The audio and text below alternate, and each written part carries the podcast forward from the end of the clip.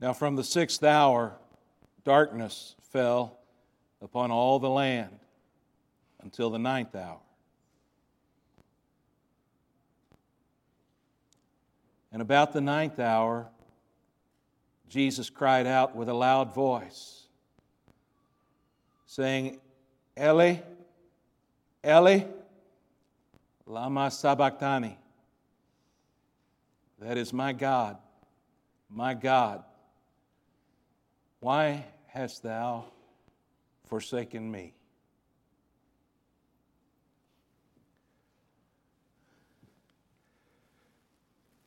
And the light of the world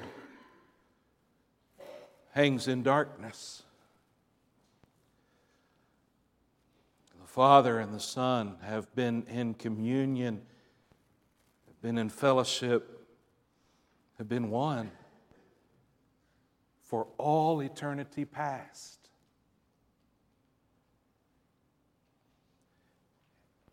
And now, for the first time, the Son cannot sense the presence of the Father.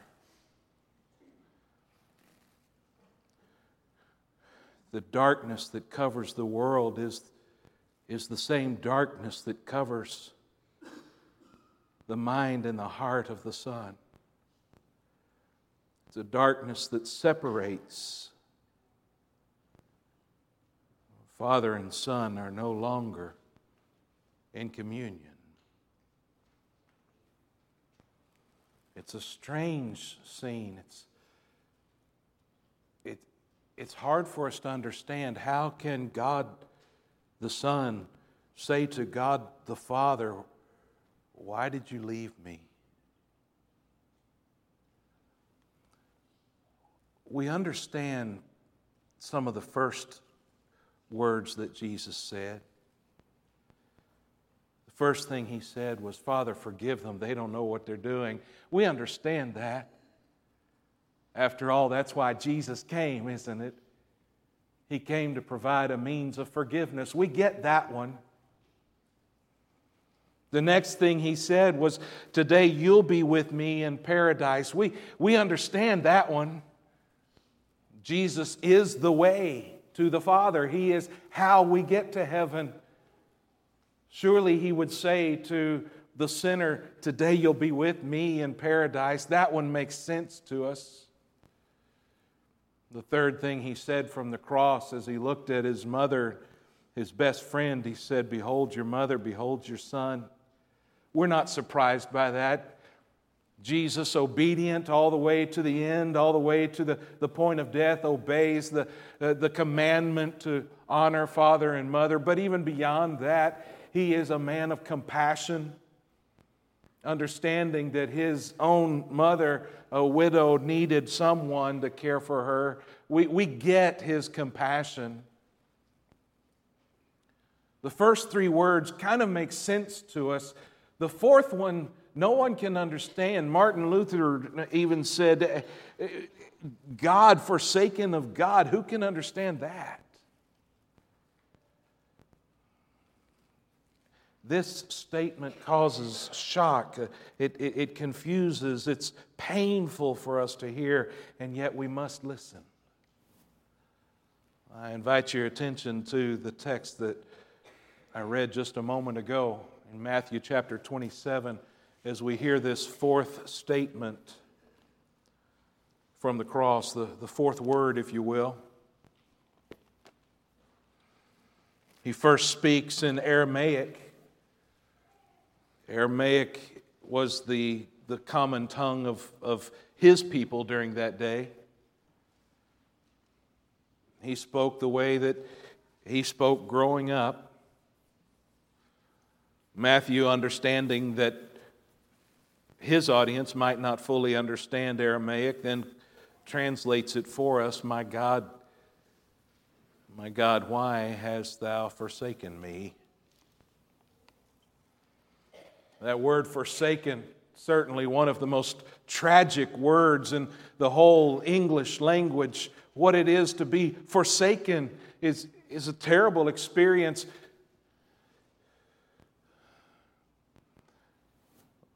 We know some of us have experienced it firsthand, others have just heard, and we, we care about those who have experienced it. But we understand to a degree what it is to be forsaken by a spouse. We understand what it is for a child to be forsaken by his parents. What an awful, terrible word that is. How then can the creation sense a, a separation to the degree that all of creation shuts down and goes dark? Because there is forsakenness from the Creator. How does the Son of God cry out in anguish, Where are you? To his Father. There, the word forsaken speaks to us on, on a powerful level. This, this statement My God, my God, why have you forsaken me? teaches us some very important things that we cannot afford to miss. We cannot run too quickly to the empty tomb on Easter unless we have first journeyed across Calvary's Hill. We cannot rush to hear the angel say, He is not here, until we have first stopped to hear what the Savior said as He died for us. So this morning, I, I invite you to pause again at the top of Calvary and hear Him speak. Understand the power of these words My God, my God, why have you forsaken me? And as we listen carefully, we first understand the seriousness of sin. I, I think it is a part of our human nature. It is certainly the goal of the enemy for us to take sin too lightly. Do you have conversations with yourself something like this? Everybody sins. It's a part of fallen nature. It's just part of who we are. God forgives, so yeah, I sin, but man, I'll just ask forgiveness and we'll get it right and we'll, we'll move on. It's just part of life. That apple looks so good. Yeah, God said not to eat that fruit, and I know it wasn't an apple. Play with me here for a minute. God said not to eat that fruit, but gosh, that looks so good. I could just have one, take care of it later. God will forgive me. We'll move on later. It's just one little sin. I think we take sin so lightly because it's a part of who we are now as a fallen, messed up creation. And it also is the plan of the enemy that we would take sin lightly. But when we face the cross and we hear the agony in Jesus' words, we are forced to recognize the seriousness of sin. No longer can we take it lightly when we see the one who's paying for it crying out in anguish God, where are you? When we understand the, the penalty that was paid we can't take it for granted. Romans 6 says the wages of sin is what is it? The wages of sin is. That's a pretty heavy price to pay. That means that this is serious stuff. Wages is what you earn, right? You've got a job, you show up for your job. They tell you to be there at 9, you're there at 8:55. They tell you you can leave at 5, you leave at 5:05. You show up for work, you do your best the whole time. After a couple of weeks, you expect to get a paycheck. Why? Because you've earned it. Those are your wages. The Bible says you've earned something and you're going to get a paycheck. And what is that paycheck? The wages of sin is we've all sinned, fallen short of the glory of God. Therefore, we get a paycheck, and the paycheck is death. It's got our name on it. But understand when, when the scripture says the wages of sin is death, it's not just talking about physical death. Sin is a spiritual issue. Therefore, there's a spiritual payday. He's talking about a spiritual death. And what is spiritual death? Well, what is physical death? Physical death is when the spirit leaves the body, right? Physical death, when the spirit leaves the body. Spiritual death, when the spirit leaves the presence of God. Spiritual death is when we are outside of God's presence, separated from Him. That is what hell is, by the way. Hell is that place where God is not and never will be. Heaven is being in the presence of Jesus Christ face to face. Hell is exactly the opposite, completely and totally separated from every part of who God is. Spiritual death is that is experiencing that separation. When sin first entered the world, it caused separation. Adam and Eve hanging out in the garden. They eat that fruit. What's the next thing that happens after they eat that fruit? Eve look over at Adam. She say, "Boy, you're naked." Adam say, "Girl, you naked too. What are we gonna do?" We can't have a holy God come in and see us naked. What we got to do? We got to hide. God shows up that afternoon. He's walking through the forest, walking through the, the, the garden. Adam, Adam, where are you? Now, did God really lose Adam? He knew right where Adam was, didn't he? Why ask the question? He needed Adam to know where Adam was. And so he says, Adam, where are you? Adam says, We're hiding. Dude, we walk through the garden every day. Why are you hiding from me? Because I'm naked. What? Who told you you're naked? It's Eve's fault. She ate the, she gave me the apple.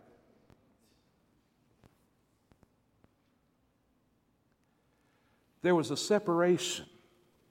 Immediately upon sin entering the world, there was a separation.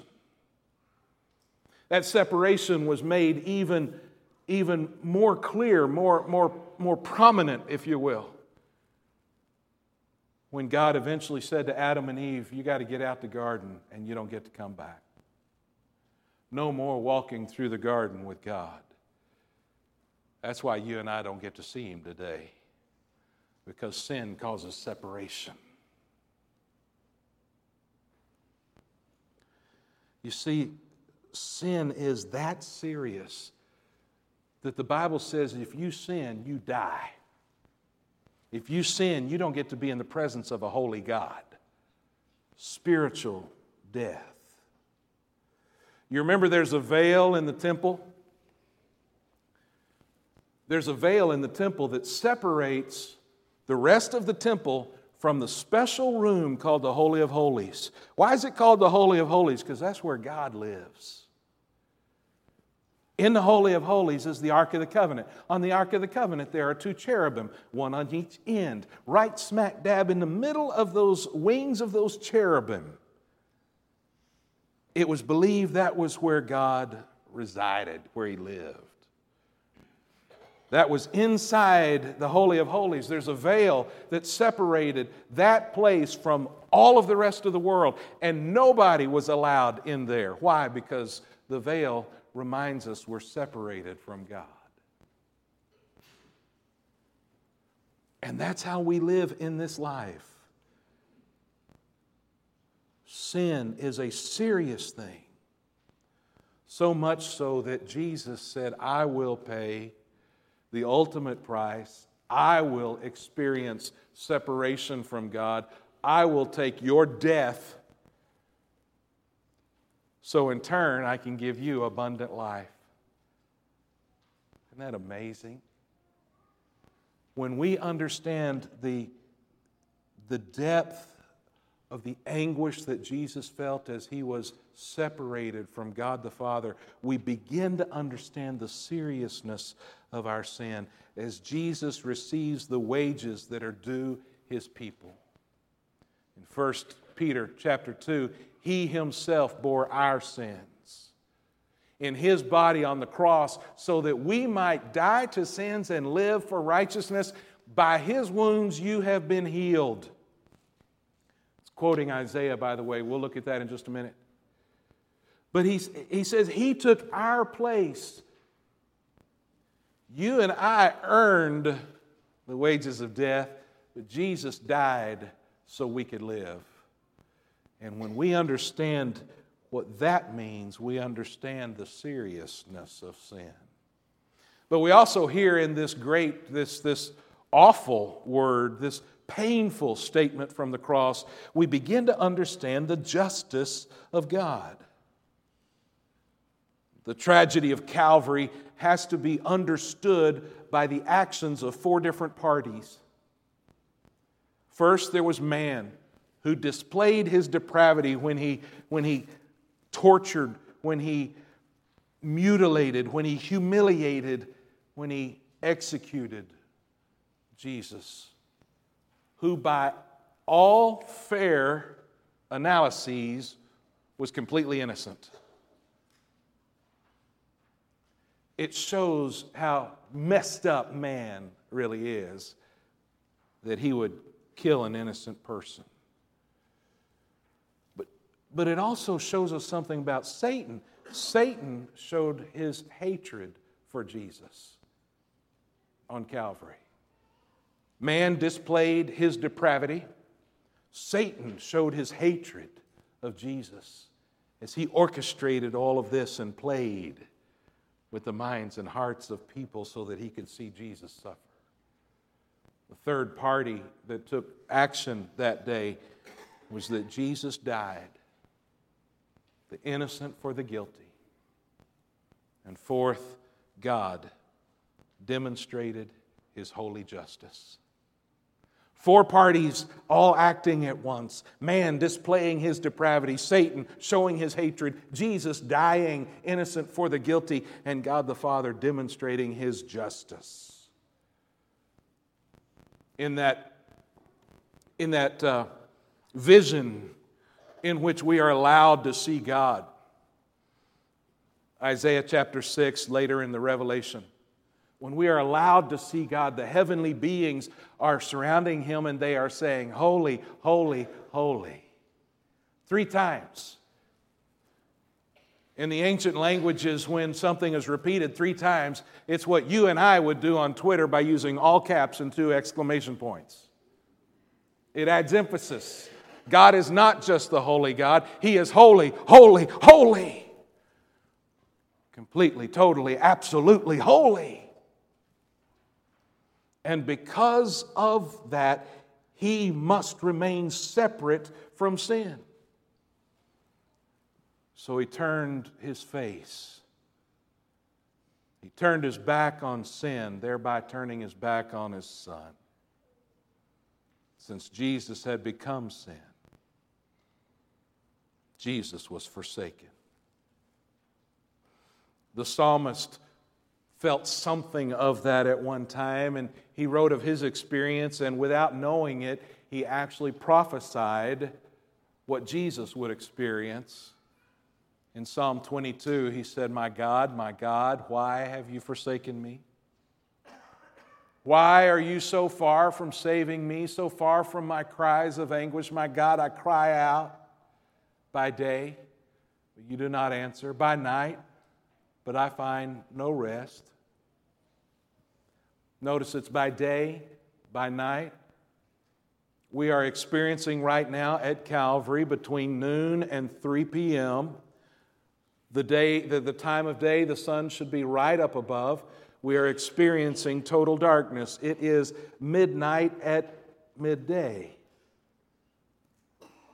Cry out by day, but you don't answer. By night, but I find no rest. But look at that last statement. You are enthroned as the Holy One. In that statement that Jesus quotes from the, from, from the psalmist acting as prophet, in that statement, Jesus says, My God, my God, why have you forsaken me? And yet, you are the Holy One. He answers his question to a degree. The reason God has forsaken the Son is because this is justice. You and I take sin too lightly, God never will. God will always require justice because He's holy. And in this case, sin must be,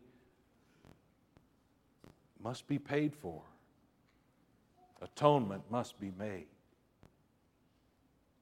What happens on the cross that day shows us the justice of God. It also shows us the explanation of Gethsemane. When Jesus started his life on the earth, he suffered at the hands of man.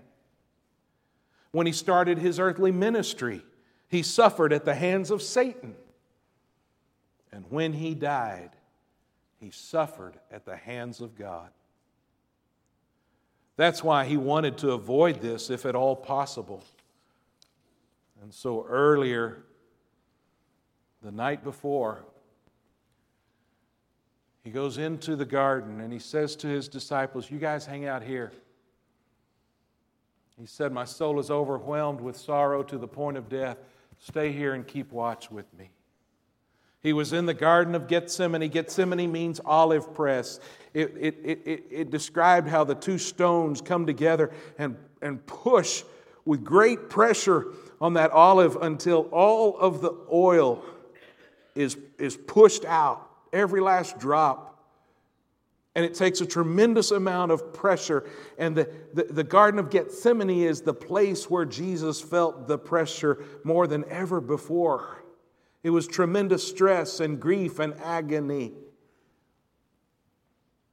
And so it says, going a little further, he fell on his face to the ground and prayed, My Father, if it's possible, may this cup be taken from me, yet not as I will, but as you will. Gethsemane was the footstool to Calvary. You went, he went through Gethsemane first before getting to the cross when he said this statement, he, when he prays this prayer, let the cup pass from me, he's not just speaking of excruciating pain, humiliation, or mockery. He's talking about the cup, the cup of God's wrath that is going to be poured out on him. It is the, it is the punishment for sin. It was the awful separation that he knew was coming. When we see him on the cross and we hear him cry out, God, where are you? Why have you left me? It is then that we begin to understand what happened in the garden when he said, Don't make me go through this.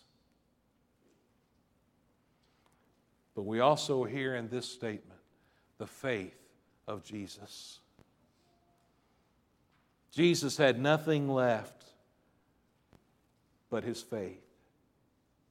Notice as he, as he, as he hangs in the darkness, he still called out, My God, my God.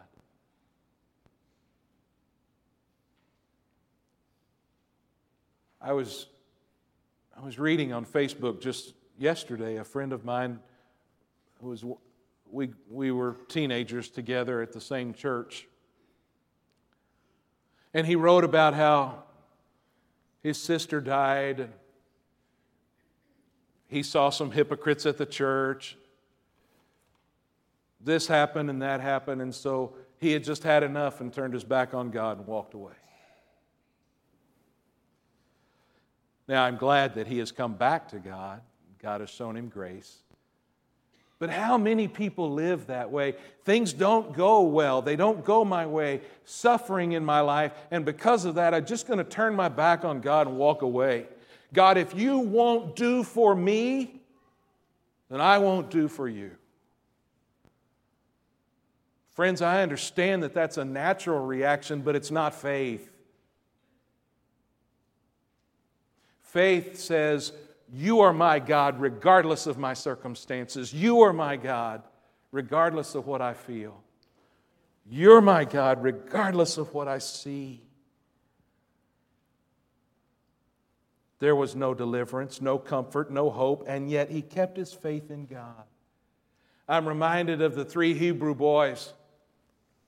They were said, You either bow down to this idol or we're going to put you in the flames. And they said, If we are thrown into the blazing furnace, the God we serve is able to deliver us. And he will deliver us from your majesty's hand. Now, that's a statement of faith. If we get thrown in the fire, our God is able. That's a statement of faith. Not only is He able, but we believe He will deliver. That's a statement of faith. But you know what? They have not yet made their greatest statement of faith. That happens in the next verse. Because in the next verse they say, But even if He does not, we want you to know, Your Majesty, that we will not serve your gods or worship the image of gold you have set up. Real faith, powerful faith, asks no miracles. It takes a strong faith to depend on a miracle. It takes even a stronger faith to say, if I don't get my miracle, you're still my God. And here Jesus hangs dying alone, separated, covered in darkness. And he says, You're my God. It's easy to trust when the sun is shining and the birds are singing and you're on top of the world.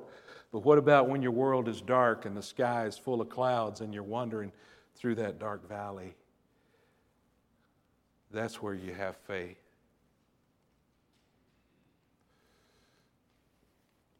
We also hear in this text, in this statement from the cross, the basis of salvation. And it's real simple because God is holy, he can't ignore sin. Because Jesus became sin, he received God's wrath. God's justice was served and sin was punished. His mercy was enacted as our sin, uh, so our sin can be forgiven, although another paid the price for it. His love was proven in that he sent his own, God, own son to be the substitute for us. Again, real quickly, it's just this simple. You messed up, you should die. Jesus loves you so much, He died so you didn't have to. That happened because God was merciful, because God loves you. That's it. And we hear all of that take place as Jesus cries out, Why have you forsaken me? Isaiah 53, He was pierced for our transgressions, He was crushed for our iniquities. The punishment that brought us peace was on him, and by his wounds we are healed. That last statement, by his wounds we are healed, don't take that out of context and say that's a promise that I'm going to be physically healed of all my illnesses. This is talking about spiritual problems. Spiritually, Jesus died so you could live. Spiritually, his wounds heal your sin problem. It's the basis of salvation. Why have you forsaken me? Why did he say that? So you never have to. You never have to say, God, why have you forsaken me? Because Jesus already went through it for you. Now you and I get to hear God say to us, I'll never leave you nor forsake you. The forsaking that was necessary has already taken place. Finally, and we're done, we hear in these words the love of Christ. Because he knows the reason he is enduring this is out of love for the Father and out of love for us. John 15 and 13.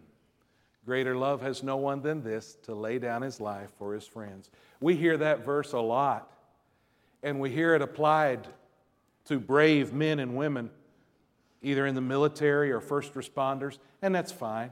It really is, because it's the principle that you're clinging to. But don't ever forget the true context.